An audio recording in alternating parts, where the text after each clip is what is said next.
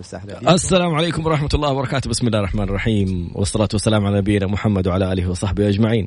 رب اشرح لي صدري ويسر لي أمري. واحلل عقدة من لساني يفقه قولي. اللهم اجعلنا من الذين هدوا إلى الطيب من القول وهدوا إلى صراط الحميد. اللهم علمنا ما ينفعنا وانفعنا بما علمتنا وزدنا يا رب علما. عسى أن يهديني ربي لأقرب من هذا رشدا. على الله توكلنا. ربنا آتنا الحكمة وفصل الخطاب. ربنا آتنا رحمة من عندك وعلمنا من لدنك علما. إنا إن شاء الله لمهتدون. اليوم مع المستشار القانوني والمحكم الدولي المحامي خالد أبو راشد وموضوع طرق الاحتيال والنصب الجديدة والإلكترونية خصوصا منها الله أعلم. أبو محمد بسم الله. بسم الله الرحمن الرحيم بسم الله الرحمن الرحيم الحمد لله رب العالمين والصلاة والسلام على نبينا محمد وعلى آله وصحبه أجمعين. بداية نرحب يا طراد بيك وبكل اللي بيستمعونا عبر Mix FM واللي بيتابعونا عبر مختلف وسائل التواصل. دائما في وسائل النصب بنعمل يعني تحديث أول بأول لأنه دائما ما شاء الله عليهم النصابين يعني بيتطوروا هم أيضا وبيطوروا الوسائل حقتهم.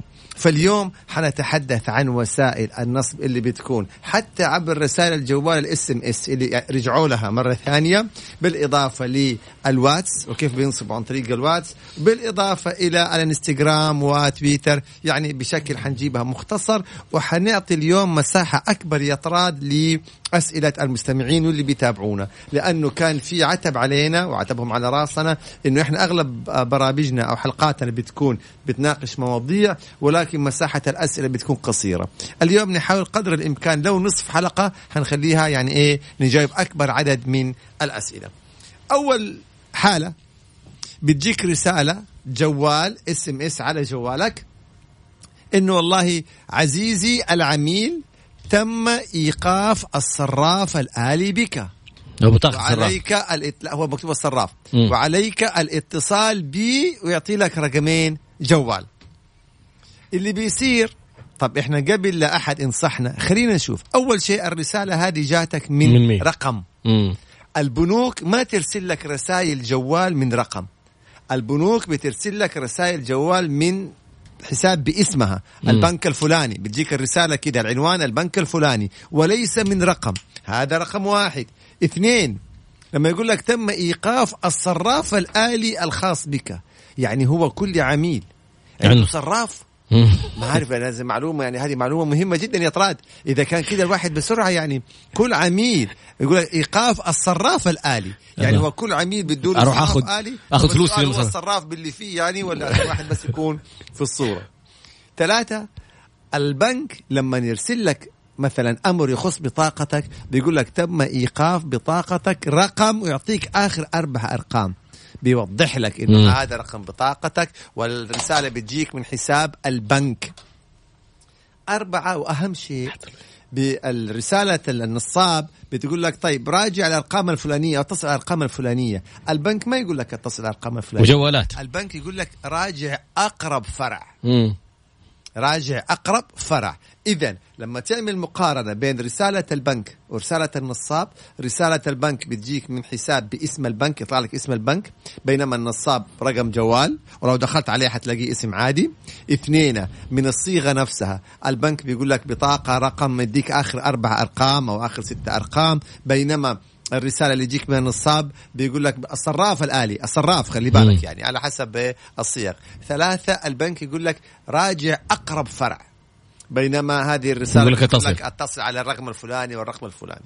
البعض يقول إنه يا أخي طب هذه واضحة ما تحتاج. هل تعلم إنه في ناس بيقعوا في هذا الأمر؟ بيروحوا يتصلوا على الأرقام اللي موجودة في الرسالة. ويروحوا بيزودوا باسمه وبرقم بطاقة أحواله وبرقم حساباته وبرقم البطاقة. ثم يتفاجأ بعدها مباشرة بأنه مبالغ انخصمت من حسابه. تجيله الرسالة الحقيقية حقت البنك. تجيله الرسالة الحقيقية حقت البنك ذيك الساعة. فخلونا ننتبه للحالة الأولى لأنه فعلا انتشرت هذه الحالة. أنا شخصيا الأسبوع اللي فات جاتني رسالتين بهذه الطريقة وانتشرت هذه المسألة. هذه الحالة الأولى. عندنا الحالة الثانية. بالواتساب واحد من المشاهير فعلا هو دكتور حقيقة ومحاضر. وأذكر الأمر هذا. تجيك رسالة يا طراد؟ من جوالي من من, من الواتسي أنا. لك اطراد رجاء وكرما أنا مزنوق في مبلغ وبالله بس حولي مبلغ الفلاني. على حسابي الفلاني. ترى هذه انتشرت يا طراد. الين صار تحذيرات منها بتويتر.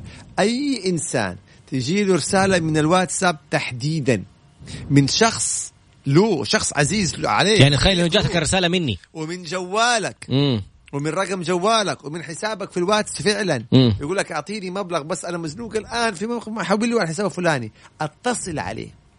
أتصل على الشخص اللي جاتك منه الرسالة وتأكد هل فعلا هو اللي أرسل لك الواتس؟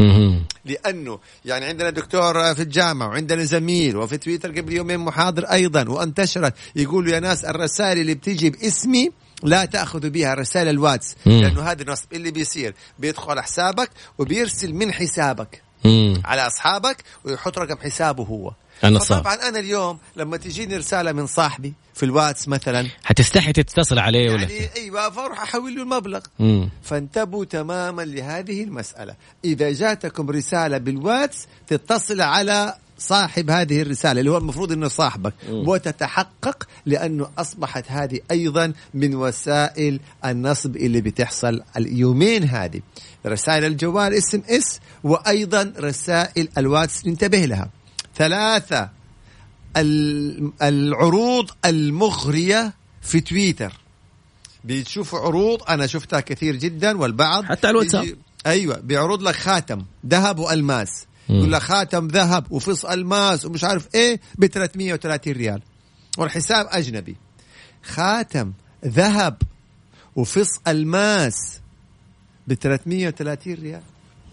طيب أنا اليوم جاتني رسالة من إحدى الأخوات بتقول لي إنه كان في شخص عنده حساب في الانستغرام ويبيع منتجات. ما حددت لي إيش هي المنتجات. وأرسلت له المبلغ قام سكر حسابه وبلكها. أو بالأصح بلكها خلاص. وانتهى الموضوع. فننتبه دائما لهذه المنتجات المغرية اللي بتكون خاصة من برا. ليه؟ إذا كان من داخل المملكة والحساب من داخل المملكة قدم شكوى على الشخص اللي أنت حولت له المبلغ في الحساب. اذا نوضح للجميع كل اللي حولوا مبالغ بسبب منتجات مثلا في تويتر أو في الانستغرام وأصحاب هذه المنتجات أو أصحاب هذه الحسابات بلكوهم يعني عملوا لهم إغلاق أو, ما أعرف كيف هي باللغة العربية بلكوهم.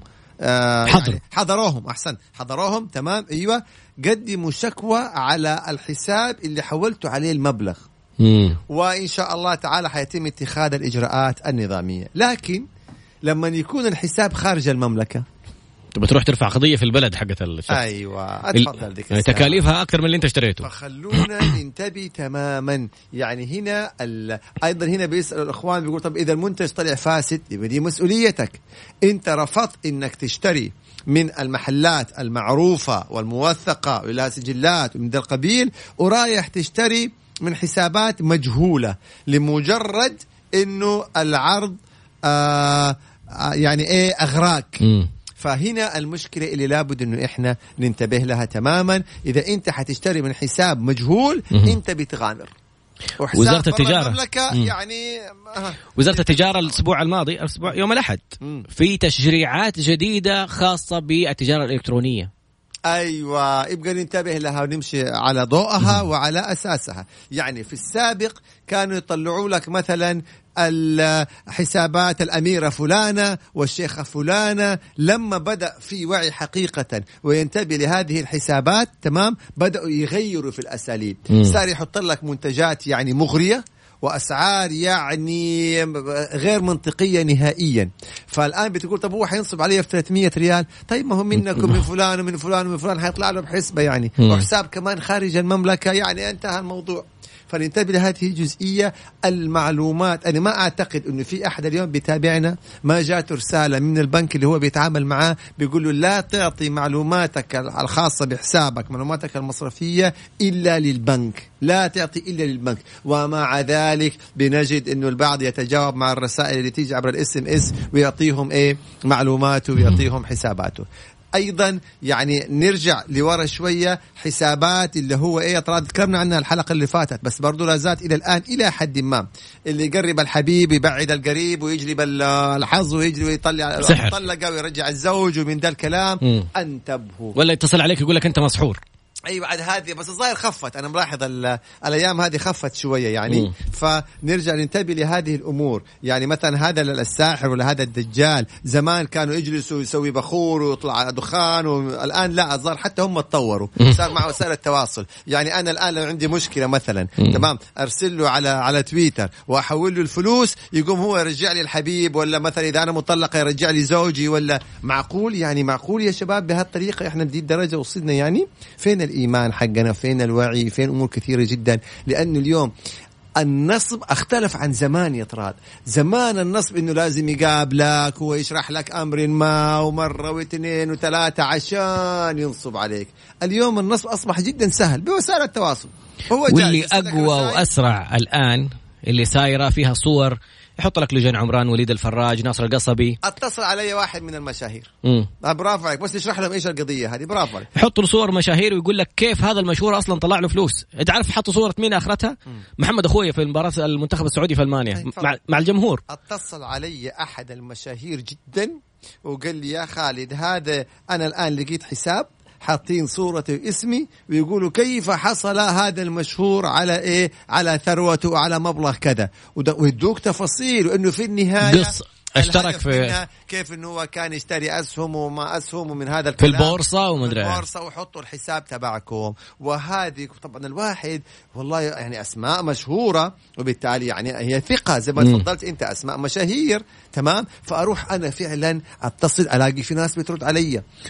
وممكن انه هو إذا أخذ مني مبلغ يرسل لي جزء من المبلغ على إنه أرباح مم. فيأخذ الأكبر. شوفوا كل هذه الوسائل لابد إنه إحنا ننتبه لها تماما. الآن إحنا بنعطي أمثلة على حسب اللي بنش- بنشاهده. ممكن تكون في وسائل أخرى. فننتبه تماما فيما يتعلق بمسألة التعامل المالي عبر وسائل التواصل. أنت تتعامل مع إنسان بتعرف بيته بتعرف محله التجاري بتعرف حسابه في البنك مثلا المحلي. ممكن توصل له. اليوم أنت بتدفع فلوس لأشخاص أنت لا شفتهم؟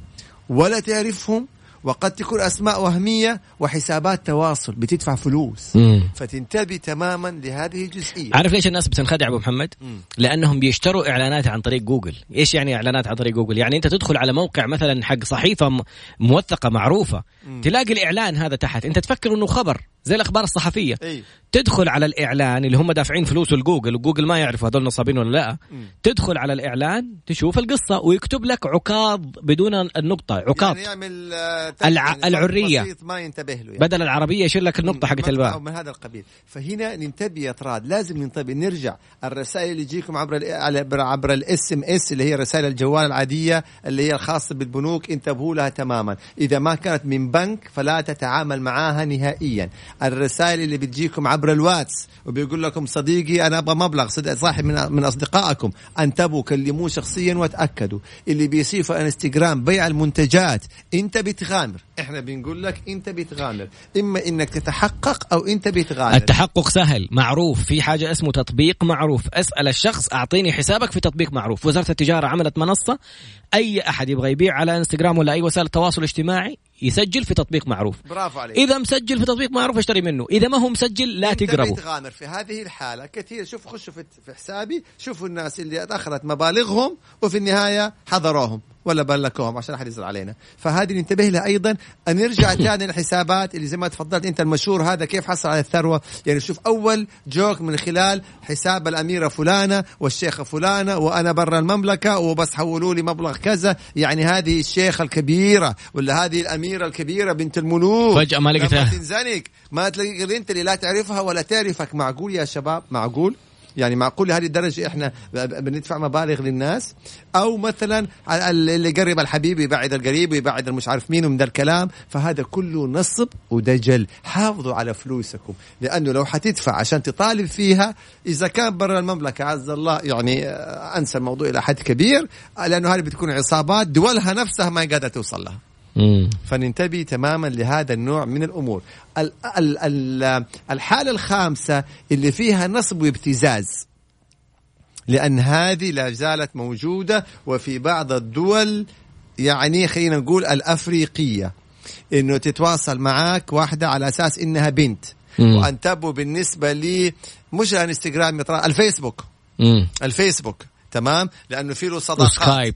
أيوه فتتواصل معاك على إنها بنت وصديقة فأنت مع الحماس يعني إحنا عندنا بعض بعض أفراد الشعب مم. يعني عاطفيين وشاعريين. رومانسيين جدا فتتحمس وتبدأ ترسل لها صور لا لا هي وعلى طول تب- ما أنت أرسلت الصور تبدأ تجيك الرسائل صورك عندنا تدفع مبلغ كذا ولا ننزلها لكل. أصحابك اللي في الفيسبوك قناة إخبارية شهيرة جدا يعني تمام نشرت تقرير كامل عن هذا الموضوع وتحديدا الدول اللي بتوجد فيها هذه العصابات. والكلام طبعا على الطرفين. أيضا واحدة تتعرف عن طريق أحد مثلا فيسبوك صداقة ومن ذا. الكلام. يعني عرفت كيف؟ أيوه. ومع الحماس والحب والرومانسيه تبدأ الصور إيه؟ ويبدأ مش عارف. بس متى ما حصل على الصور دخل في ابتزاز. والموضوع لو صور أبو محمد يعدي بس انه موضوع يوصل فيديو. إنه آه يعني كله مصايب. فالفيديو أنت صوتا وصورة. أيوة. ومن غير هنا ال... السؤال. لو كان داخل المملكة تقدم ضده شكوى ابتزاز السلطات حيحضروه وهذه من الجرائم الموجبة للتوقيف ويحطوه في السجن ويتعاملوا بالشكل النظامي والصحيح. لكن طيب لما هذه عصابات خارج المملكة قل لي أنت حتعمل إيه؟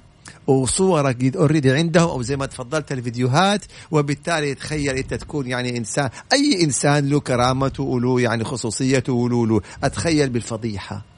فانتبهوا من هذه الأمور اللي كلها نصب واحتيال وأيضا نتحدث عن الابتزاز في هذا الموضوع.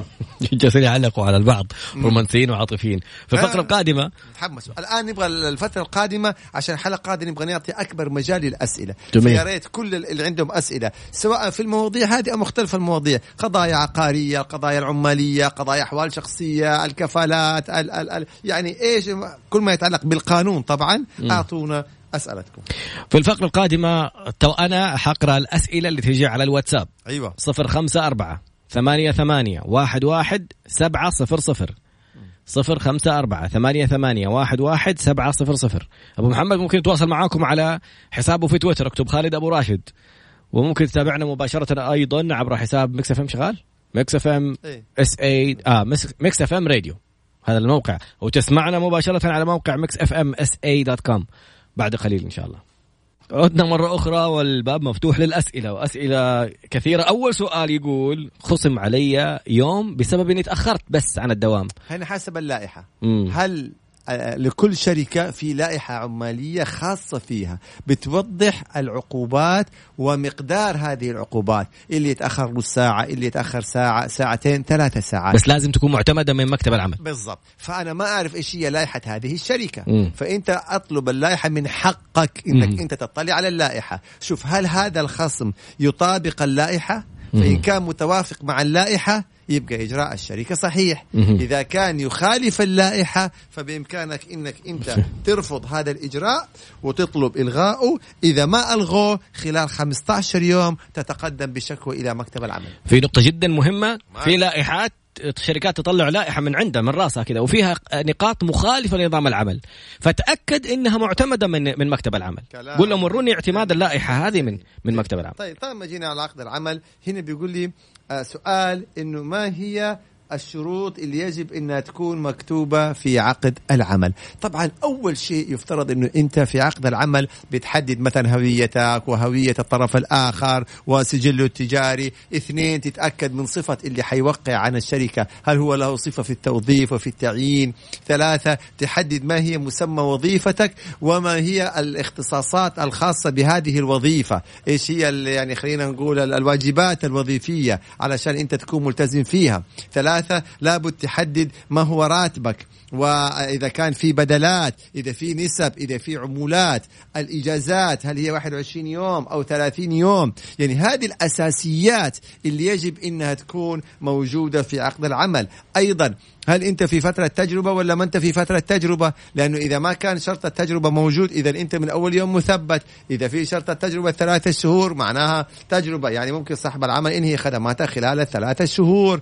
أيضا هل في شرط إنه يخرج من مكافاه احتساب نهاية الخدمة النسب والعمولات أم غير موجودة؟ هذه يعني أهم الشروط اللي يفترض إنها تكون في عقد العمل. وأي شروط أخرى أهلا وسهلا. كل ما كان عقد العمل دقيق ومفصل كلما كان يعني خلينا نقول يثبت الحقوق بشكل أكبر وأفضل.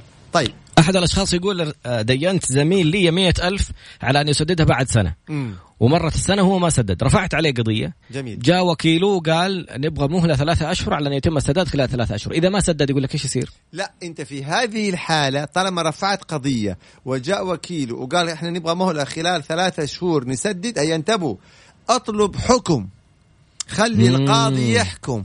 وإنه اصطلحوا على أن يلتزم المدعى عليه بسداد المبلغ فكرة. بتاريخ كذا. خذ هذا الحكم وهذا الحكم أصبح نهائي يصير في هذه الحالة.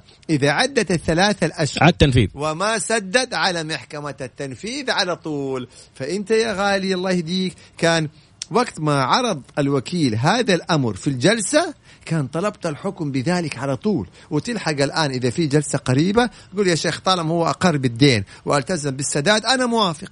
يلا صدر لنا حكم بهذا إيه؟ بهذا الأمر وثلاثة شهور إن شاء الله تعالى تعدي. هذا حق من حقوقك. أو إذا قلت لا أنا أبغى الحكم دفعة واحدة فوريا في هذه الحالة القاضي حيحكم لك بكامل المبلغ. ليه؟ لأنه أقر خصمك. فطالما أقر خصمك ثبت الحق لك. مسألة المهلة هذا حق لك أنت. إن أردت أنك تعطيه مهلة أو ما حبيت تعطي له مهلة. طيب هنا يا شباب في جزئية جدا جدا مهمة. استخراج أو استخدام اليوزر لشخص آخر. يعني إنه شخص عنده حساب في تويتر مثلا؟ أو في آه، في الواتس أو كذا وأعطى هذا ال- الرقم الخاص أو الرقم السري لشخص آخر إنه يستخدم الحساب باسمه. أنت بهذه الطريقة تشبيها يعني وكأنك سلمت رقبتك. انتبهوا لهذه الجزئية. لو أنا أستخدم حساب تراد ورحت من حساب تراد أي حساب إن كان يعني في وسائل التواصل سبيت أحد الدولة سوف تقبض على تراد. لو طلقت لمرتي الطرف مثلا. الآخر سوف يقاضي تراض مم. فأمام الدولة صاحب الحساب هو, هو المسؤول. المسؤول عن حسابه. حتقول لي والله أنا سلمت فلان حسابي وفلان هو اللي مثلا غرد أو هو اللي كتب أثبت ذلك. عليك أن تثبت يعني أنت المتهم وأنت اللي حيتم القبض عليك والتحقيقات وأثبت أنه أنت فعلا سلمت. حتثبت كيف؟ أنت عارف إنه هذه الحركة وخاصة صار إذا إذا الطرف الآخر أنكر أنت عارف- أعطينا قصة يلا كان صارت حركة إنه صار في نقاش بين شخص آه، استثمر فلوس مع شخص وطلع نصاب فالنصاب استفز المستثمر إلين خلاه قال له حقته لك. طيب؟ ومسكها عليه. رجع أخوه الرجال قابله مسك من جواله أرسل رسالة أنا اللي حقته لك. آه مسك من جواله. فشايفين انتبهوا الجوالات مسألة خطيرة جدا. لا تعطي جوالك لأحد. أنا لو أخذت جوالك وزي ما تفضل طلعت أرسلت رسائل له نصية. تهديد بالقتل. تهديد بسب بشتم طلاق. يجيبوا صاحب الجوال. ولدينا قضية بين أختين. أوف. نفس الطريقة. أخت استخدمت جوال أختها. ال- الاثنين ورطوا. صاحبة الجوال ولأنها دعت أنه أختها وأختها أقرت أنه هي اللي أرسل الاثنين ورطوا. فانتبهوا يا شباب ما تعطي جوالك ولا حسابك حق تويتر ولا أي حساب من حساباتك ما تعطيها لأي شخص لأنه أنت المسؤول. ويلا وريني أثبت إنك أنت أعطيت آه هذا الحساب لشخص آخر. تعرف- هنا الشباب بي وسيله وسيلة جديدة للنصب. بيقولوا بس حنرجع لها. هنا الآن بس بيعلقوا شيء يقول طب لو كان مهكر عليك أن تثبت أن الحساب كان مهكر. عليك أنت أن تثبت لأنه أنت حتكون متهم. إساءة صدرت من حسابك أنت متهم. أنت تدعي إنه مهكر يلا أنت أثبت إنه مهكر. وهذا أمر يعني آه، إذا ثبت إنه مهكر خلاص أنت ما أنت مسؤول. بس إذا ثبت إنه مهكر. يا جماعة الآن ضروري قبل وسيله النصب في شباب في, في الانستغرام معروفين حقون التقنية وبيوريك كيف تضيف رقم جوالك على حسابك حق وسائل التواصل الاجتماعي سواء تويتر فيسبوك انستغرام. أي أحد يحاول يدخل أو يغير يعني يغير ال password نصابين أو هاكرز يجيك رسالة يقول لك جاك الكود يلا حط الكود. فيجيك رسالة على جوالك. ممتاز. ضروري أي أحد عنده أي حساب يثبت يربط الحساب بجواله. لأنه اليوم في بداية الحلقة يا طراد كنا نتكلم عن وسائل النصب. م. يعني فلوسك بتروح. م. الله يعوض عليك. ولكن أنت اللي تروح. الآن بنتكلم عن أنت اللي تروح فيها. م. لو أعطيت جوالك لأحد يستخدم حسابك. هات أنت قلت لي فيه وسيلة نصب جديدة. واحد دخل على موقع حراج يتواصل مع شخص. قال له إنه أنا معقب. وورى له صور تأشيرات على الكمبيوتر. ورى له على الواتساب.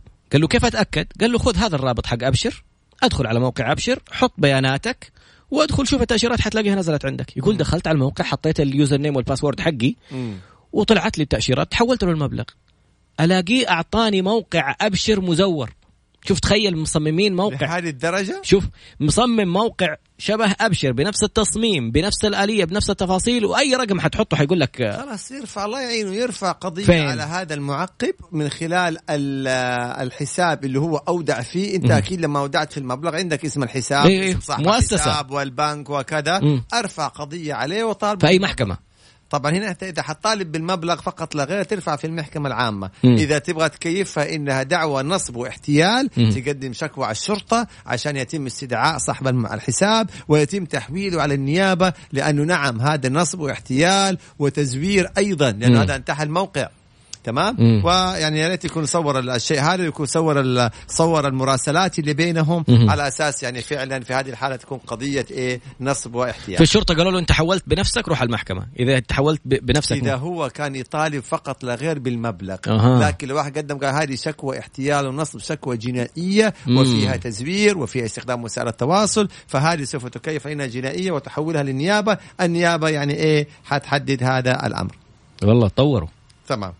طيب بعد قليل باقي يعني أسئلة جميلة وعديدة. بس خذ لي هذا السؤال سريعا. يلا. سوى حادث والطرف الآخر 100% عليه فيقول لا سهل الموضوع إنه جاء موعد المحاكمة وما حضر الشخص. يقول وحددوا موعد آخر. إذا ما حضر المرة الثانية إيش يصير؟ في الحالة هذه القاضي هو عنده صلاحيات إنه يصدر حكم غيابي أو بالأصح يعتبر حضور لأنه تبلغ رسميا وما حضر فالقاضي ممكن يحكم عليه بالمبلغ. جميل. نعم. بعد قليل نتابع الأسئلة. رقم الواتساب للأسئلة صفر خمسة أربعة ثمانية ثمانية واحد واحد سبعة صفر صفر. صفر خمسة أربعة ثمانية وثمانين إحدى سبعمية أو على خالد أبو راشد في وسائل التواصل الاجتماعي على تويتر بالأصح ما في وسائل تواصل غيره. بعد قليل إن شاء الله. لا إجبار للشاهد. كيف؟ إحنا على الهواء. yes طيب. السلام عليكم ورحمة الله. عدنا مرة أخرى. أنت تستمع إلى اعرف حقوقك على Mix FM مع المستشار القانوني المحكم الدولي المحامي خالد أبو راشد ومحدثك طراد باسنبل واليوم كنا نتكلم عن وسائل النصب والاحتيال الجديدة وشفنا وسيلة نصب كمان إضافية بعد قبل الإعلانات. والآن الباب مفتوح للأسئلة. تواصل معنا على الواتساب 054 88 11 700 أو على حساب خالد أبو راشد في تويتر. أبو محمد. يلا أنا عندي أسئلة على السريع كذا نجاوب عليها. يلا أنت هذا الفاصل ولا الفاصل اللي بعده. يلا جيد جدا. طيب هنا واحد بيقول طيب أنا لو أعطيت زميلي يوزر العمل يعني الرقم السري الخاص بحسابه في العمل نفس نفس المسؤولية. يعني إحنا الآن زملاء وكل واحد عنده user خاص فيه فأنا لما أعطي زميلي ال user الخاص فيه أي شيء حيصدر من إيميلي مثلا حيكون باسمي الموظفين الزملاء في العمل حيجيهم الإيميل من من حسابي أنا. معناها أنا المسؤول. ما اعطيته user ات لشخص ما نهائيا. يعني إلا إذا أنت ثقتك مطلقة يبقى أنت والله ما هذه المسؤولية. أعرف أحد الأشخاص أعرفه صديق لي. آه، شخص استخدم يوزره وصارت عملية اختلاس في بنك. تفضل. وفي خلال فترة التحقيق توقفوا الاثنين. وفي هذه الفترة ما في رواتب ما في شيء. وكان ممكن ينفصل على مادة 80 وغير يعني المطالبة. أنا أقول اللي يعطي شخص يوزره أو يخلي شخص يستخدم جواله تماما زي اللي يوقع لشخص ورقه على بياض. زمان كان أكثر شيء فيه له مسؤولية إنك توقع لشخص على ورقه على بياض. الآن مع وسائل التواصل إذا أعطيت يوزرك أو الرقم الخاص فيك أو الرقم السري لشخص عشان يستخدم حساباتك أنت كأنك وقعت على ورقه على بياض أو شيك على بياض فانتبه تماما لهذا الأمر. اثنين هنا أحد الأخوان بيقول أنا ما أستلمت حقوقي من الشركة وصاحب العمل عليه قضايا حتى وإن كان صاحب العمل عليه قضايا. أضيف عليه قضية. أضيف قضية على قضايا. برافو عليك طراد أرفع قضية ضده في صاحب العمل آه إلى مكتب العمل وطالب بمستحقاتك.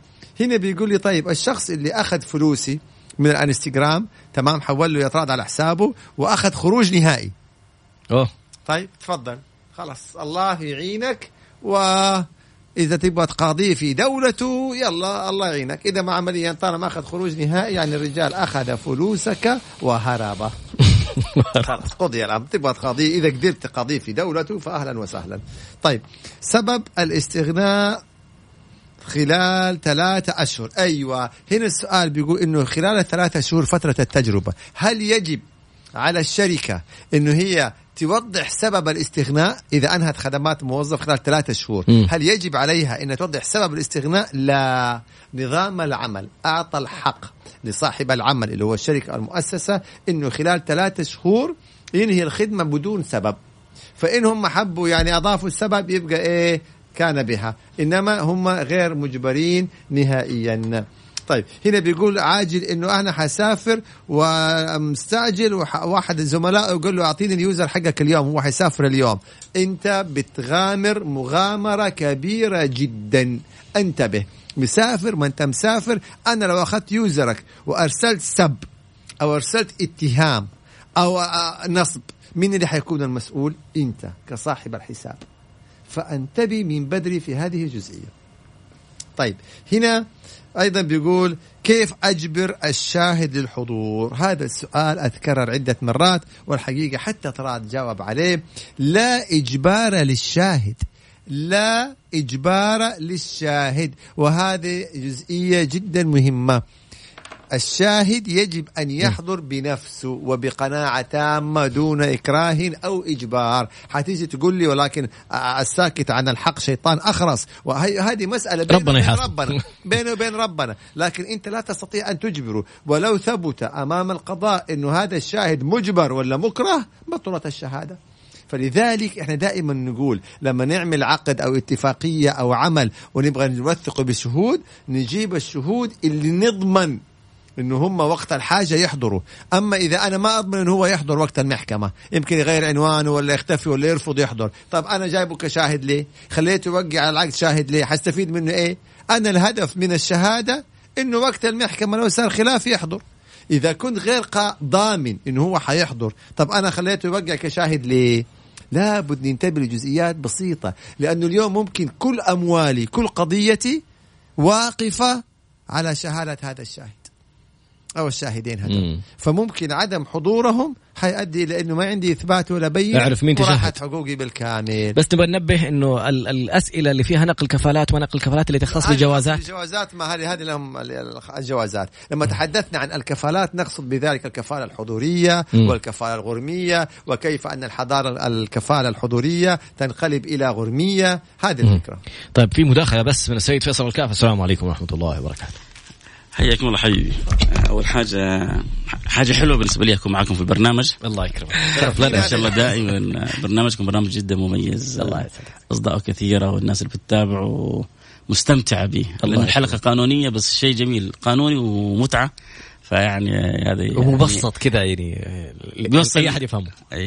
هذا شيء جميل دائما بيبدع فيه الاستاذ خالد ابو رشيد هو بس توضيح لأن بعضهم سألوا إنه لما ذكرت إنه لازم في أهل مكة يخرجوا للجعرانة أو التنعيم في التوضيح الأخير في آخر الحلقة هي الفكرة كلها إنه مكة حرام. فاللي يبغى يسوي العمرة يخرج إلى الحل. خرج إلى جدة خرج إلى بس هي السنة إنه يخرج إلى آه ما ذكرنا سيدنا رسول الله صلى الله عليه وسلم لما سيدتنا عائشة أرادت أن تعتمر آه اخبر اخوها عبد الرحمن أن يأخذها إلى آه مسجد التنعيم فأحرمت. خرجت خارج منطقة حدود الحرم يسمونها الحل. وبعد ذلك رجعت وأتت يعني أحرمت وأهلت بالعمرة ودخلت إلى مكة وعملت العمرة. فبس هو توضيح هو ما هو في الشرط انه والله أنا أروح المسجد الفلاني أو المسجد العلاني. الفكرة الخروج من منطقة الحرم إلى منطقة الحل. عندنا مكة حدود الحرم معروفة.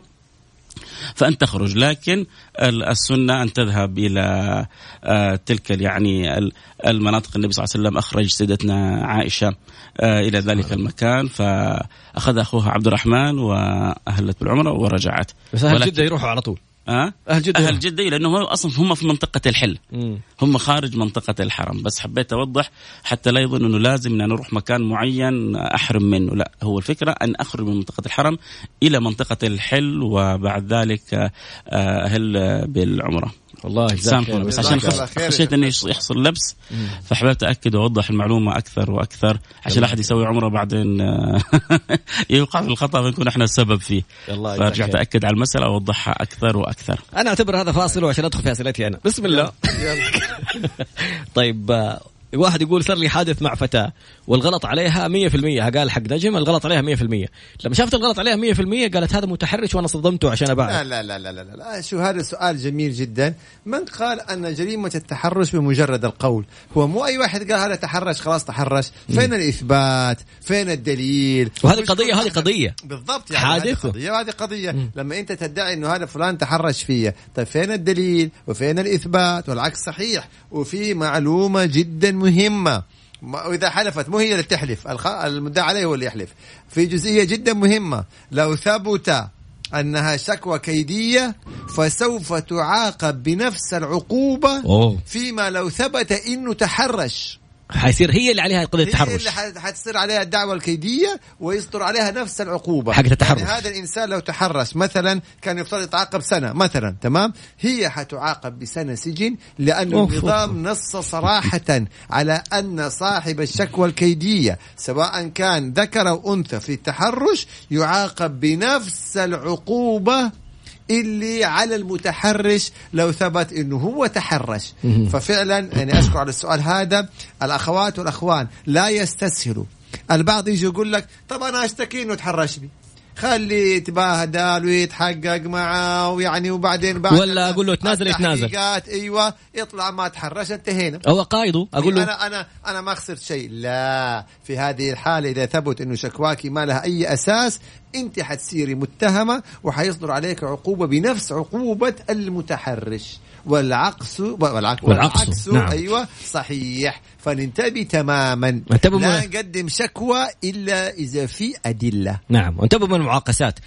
واحد يقول قلت لصاحبي يشتكي علي إنه أنا آخذ منه مبلغ عشان أنا أصلا خدماتي موقفة فأبغاه يشتكي علي بمبلغ عشان يطلع لي الحكم حق التنفيذ اللي فيه المبلغ وأحطه للناس سددوا لي عشان ينفك علي التنفيذ. يعني هو إذا عليه حكم وبناء لأنه ما استطاع أن ينفذ الحكم لا لا ما كي يعني, يعني صوريا إيقاف التنفيذ هو عليه إيقاف خدمات طيب بس يبغى صاحبه يروح يرفع عليه قضية صورية يعني متفق مع طيب. صاحبه أيوة. إنه يطالبه بمبلغ عشان يصير عليه حكم تنفيذي بمبلغ الكبير هذا أيوه. يروح لحساب صاحبه. آه يروح للناس يقول شوفوا علي حكم. أيوه. والله هذه يعني يعني والله تعبنا مع العالم اللي بينصبوا. والله يا شيخ فيصل تعبنا. ما إحنا لا حاجة من فين ولا من فين ولا من فين. وفعلا والبعض يلومني في في تويتر يقول يا أخي إحنا لما نقول لك إنه عندنا مبالغ مالية علينا حكم ما تعمل لنا ريتويت طب أنا إيش أتفضل. يا إيش عرفني صحة هذا الأمر؟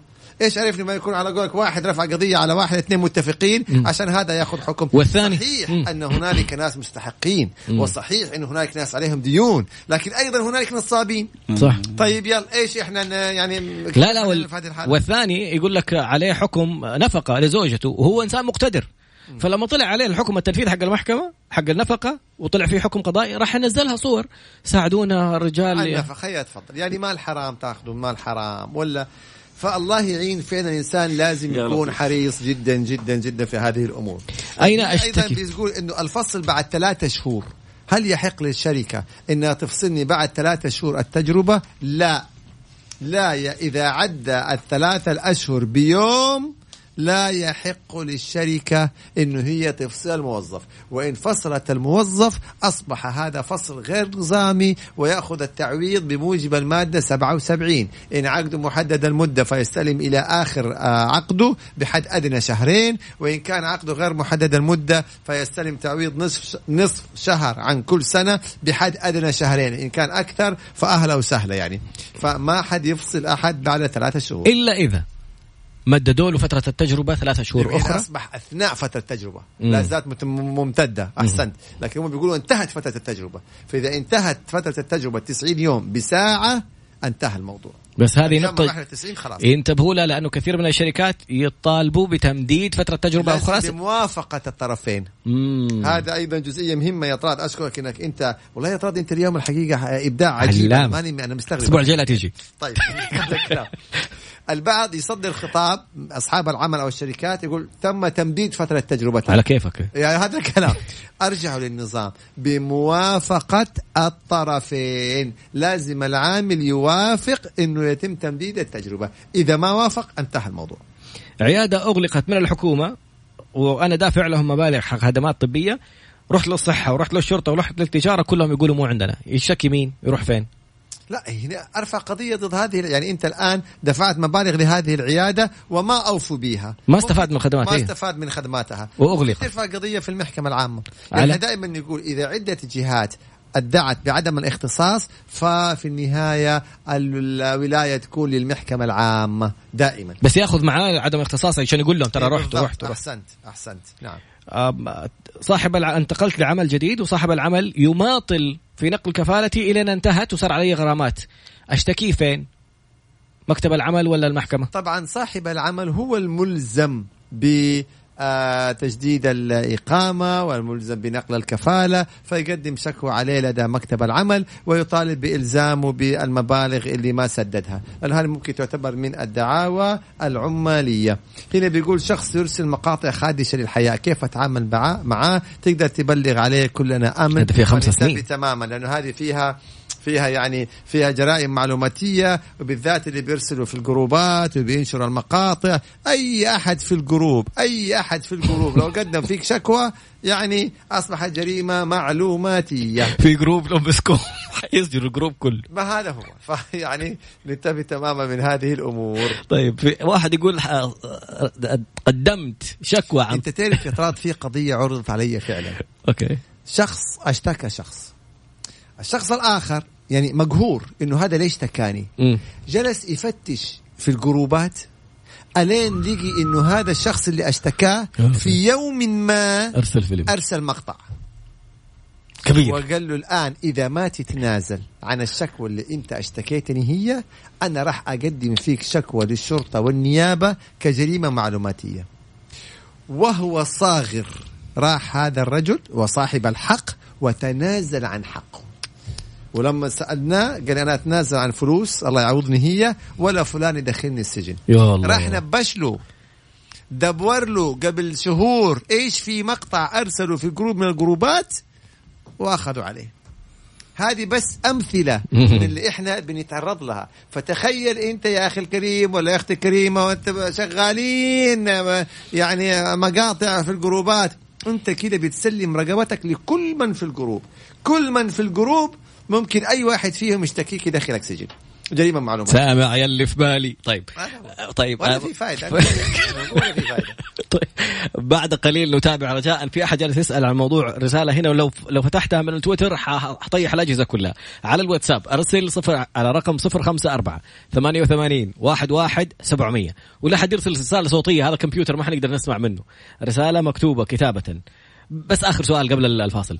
أبو محمد. يقول جاتني رسالة تحرش مم. قدمت عن طريق ابشر تحولت لشرطه رحت للشرطة قالوا مو اختصاصنا ما يصير مم. شوف في ناس اسئله غير يعني نظام التحرش يقول مم. لك الشرطة مم. تيجي أنت تقول لي الشرطة قالت مو اختصاص طب لو واحد من طب الشرطة يعني قال- اختصاص مين طب لو- إذا افترضنا فرد صحيح في الشرطة ما كان يعني متعاون. آه متعاون أو ما كان ملم طب قدم أنت شكوى مكتوبة لرئيس القسم مم. ما تجاوب معك رئيس القسم قدم لمدير الشرطة مدير شرطة المدينة والمحافظة. مهم. ما تجاوب معك قدم لمدير شرطة المنطقة قدم لوزير الداخلية. مهم. يعني النظام واضح وصريح و- إنه اختصاص الشرطة قضايا التحرش ثم تحيلها إلى العامة. مهم. النيابة العامة تحقق فيها ثم تحيلها إلى المحكمة الجزائية. المحكمة الجزائية تصدر الأحكام. محكمة الاستئناف تدرس هذه الأحكام فإن كانت مكتملة الأركان أيدتها. جميل. ثم يكون التنفيذ مرة أخرى. وفي طريقة كمان سهلة جديدة. اتصل على 911 قول لهم أنا عند مركز الشرطة الفلاني وما هم راضيين يستقبلوا الحالة الفلانية. بيتخذوا اجراء ترى بتوصل وأنا صارت في مرة من المرات مدير يا العمليات. حرش بك لا رحت أساعد أنا واحد أقول لي عقلي إحنا ترى أنا بس أنت قلت لي معلومة الله يجزاك خير طيب. إنه ممكن أحد يترافع حتى لو ما كان محامي. انه أحد يوكلك تترافع له عنه. وكالة شرعية. أيوه طبعا. أوه في على المعلومة يعني. هذه محمد. المهم رحت وقلت لهم اتصلت على العمليات وحولوا الموضوع وقالوا مين ال- اللي في القسم اللي سوى الحاجة هذه. لما بلغناه إنه إحنا بلغنا عليه على طول قال طب خلاص بس إنه جيبوا لنا أي حاجة. جاب كذا معلومة ويقول لنا عشان نتأكد منها وخرجوا الرجال. طيب. بعد قليل نتابع والأسئلة مرة ثانية على تويتر اكتب خالد أبو راشد. باقي كم؟ خمس دقائق تقريبا حيكون بعد ناخذ الاعلان قدر الإمكان أسئلة. الواتساب 05488 11700 اللي حق تكتب والله يعينك. منورة بأهلها وبمن فيها. جامعه جازان. لا مدينة جازان. آه أنت رايح له. فيه إن شاء الله بكرة نعم. ما شاء الله آه، تبارك آه، محاضرة أيضا. طب قول يا أبو محمد ما شاء الله مستمعينك في جازان كثير. صحيح. بالعكس أنا جدا سعيد بهذه المدينة يا طراد بأهلها أهل كرم حقيقة والله. إنه يعني من دعوة لدعوة وطبعا هناك عندهم يعني أكلات مشهورة يعني لذيذة جدا جدا. ونحن الآن في وقت غدا وجعانين. وأنت ضعيف قدام والله مين ما يضعف أمام أكلاتهم؟ الرائعة جدا. فكل التحية والتقدير لجازان وأهل جازان ومتحمس تماما للقائهم بكرة بأمر الله تعالى يا رب. بإذن الله. طيب واحد يقول لك بسببك حينتحر. لا إله إلا الله. أيوه يقول أنا جالس أتوا... الله. والله يتكلم من جد ترى. لا دخيلك لا والله. يقول بتواصل مع خالد أبو راشد ابى أسأله. إيه. أنا والدي يضربني ويستهزئ فيا ويهيني قدام الناس وماني عارف كيف أشتكي ولا إيش أسوي وآخر شيء حف... جالس أفكر أنتحر. لا لا لا لا لا لا. هنا المسألة يعني إذا هذا الوالد الله يهديه ويصلحه بيضربوا أمام الناس وبيهينوا أمام الناس فهذه مسألة ممكن هو خلي هذا الإبن يتصل على الشؤون الاجتماعية مهم. على الشؤون الاجتماعية وحدة الحماية في الشؤون الاجتماعية ويشرح لهم مشكلته. ثق تماما إنه حيتواصلوا مع الوالد وما حيبلغوا الوالد إنه الولد اشتكى تمام؟ حيحاولوا يحلوا الموضوع في الإطار الأسري السليم. فخليه هو يقدم شكوى إلى الشؤون الاجتماعية بيتصل. وهم حيتواصلوا مباشرة. واحد واحد ستة واحد واحد واحد. هذا الرقم. يبقى. عيدوا تاني. واحد واحد ستة واحد واحد واحد. اتصل عليهم وبلغهم بالحالة. إذا قالوا لك سنك أكبر من 18 سنة اتصل على 19 19 واحد تسعة واحد تسعة. جميل. وهم حيت يعني حيتعاملوا بشكل عندهم أخصائيين اجتماعيين وتعامل جدا جدا رائع ومميز. يعني هنا حتى بيقولوا عندهم أخصائيين اجتماعيين ونفسيين. إيه. حاجة رائعة جدا. ترى أعرف قصص مرة كثير على ذا الموضوع بس ما في وقتها. نعم. حلوها فعلا. حتى وصلت إلى اقتحام منزل. بالحكومة بالشرطة يقتحموا ويطلعوا الحالات. أعطى نعم. الحق إلى حد اقتحام المنزل صحيح. بالتنسيق مع الجهات الأمنية إن كانت الحالة خطيرة وعاجلة وتستدعي هذا التدخل. طيب هنا في سؤال سريع بيقول لك استرجاع العربون، متى مم. يحق لي أو يحق لي استرجاع العربون؟ انتبه إذا أنت السبب يعني أنت دفعت العربون وأنت اللي بطلت. إذا لا يحق لك استرجاع العربون. أجل إيش قيمته؟ إيش لازمة العربون؟ تعطل لي العين ولا- العربون. إذا كان ادفع لك عربون وقت ما أبغى ارجعه أرجعه. صار ما له قيمة. بس عطلت الطرف الآخر. على الفاضي فانتبه. إذا كنت أنت المتسبب يعني أنت اللي بطلت في البيعة مثلا راح فلا عليك. يحق راح عليك العربون. حتى لو كان كبير. يعني كبير ولا صغير. طالما عربون وكتب إنه هو عربون اذا راح عليه العربون. أما إذا كان السبب في البائع نفسه وأنت قبلت إنه خلاص هذا ففي هذه الحالة تسترجع العربون مم. إذا أنت ما قبلت ترفع قضية قول له وتلزمه بالبيع لأنك أنت مم. دفعت فيه له عربون واحد أما من وأيضا البائع ما يحق له إنه هو يرجع العربون ولا ضعفه ولا عشر أضعافه لأنه هذا خلاص العربون لازم يكون مرتبط بمدة محددة أيوة، يعني هذه السريع. نقطة. أنا في أرض أبغى أشتريها فجيت للشخص قلت له أحجز لي هذه الأرض هذا وهذا عربون. عربون مثلا 10000 ريال لمدة أسبوع لمدة أسبوع لمدة مو تدفع لي عربون لازم. وتتعطلني سنة فلو جيت أنا عدى الأسبوع وما اشتريت راح علي العربون. اثنين لا يحق للبائع خلال هذا الأسبوع. إنه يبيع هذه الأرض ولو بمليار لأنه خلاص التزم إذا عدت المدة الخاصة بالعربون وما التزم المشتري أصبح البائع يحق له أخذ العربون وأصبح حر في تصرف. قبل أن تمضي هذه المدة فلا يحق له على الإطلاق أن نق- يتصرف في نقطة المبيع. في العربون حدد الوقت عشان لا يروح لازم عشان يعطل لك العين مشاكل. طيب بالضبط. آخر سؤال لأنه باقي نص دقيقة.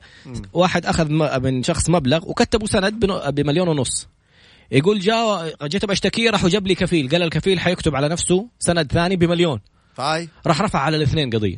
طبعا. على الكفيل وعلى صار نعم بيطالب نعم لا هو لا هو حيرفع عليهم عشان يطالب فقط لا غير بأصل الحق بالمبلغ الأساسي بس فقط لا غير. أرفع على الأصل لأنه إحنا دائما نقول الكفيل الغارم متضامن مع الأصيل متضامن مع الشخص اللي إيه اللي كفله. دائما بيقول انتبه ما هو شرط إنه لازم يرفع قضية أول مرة على الشخص الأصيل صاحب الدين. وإذا ما اوفى ترفع قضية على الكفيل الغارم لا ممكن أرفع الاثنين مع بعض. فننتبه تمام الكفرات الغرمية. يمكن نتكلم عنها في حلقة هو البرنامج خلص بس في واحد بيقول لك متى العقد يكون غير محدد المدة.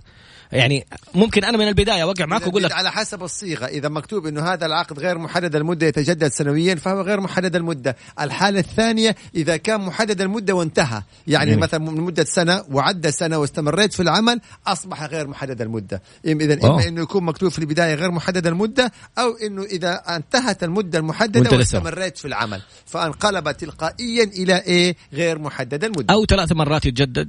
إذا إذا تجاوز التجديدات ثلاث مرات أو أربع سنوات أصبح أيضا غير محدد المدة. سبحانك اللهم وبحمدك أشهد أن لا إله إلا أنت لا إله إلا أنت أستغفرك وأتوب إليك. مع العجلة شايف انس واقف على راسي. الله يعين إن شاء الله. شكرا, شكرا لكل ألقاكم على خير. شكرا لكل من سأل آسف لكل من لم نقرأ رسالته. هذا اللي قدرنا عليه. السلام عليكم ورحمة الله. نراكم آه، الاثنين إن شاء الله. انت الخميس الجاي. السلام عليكم.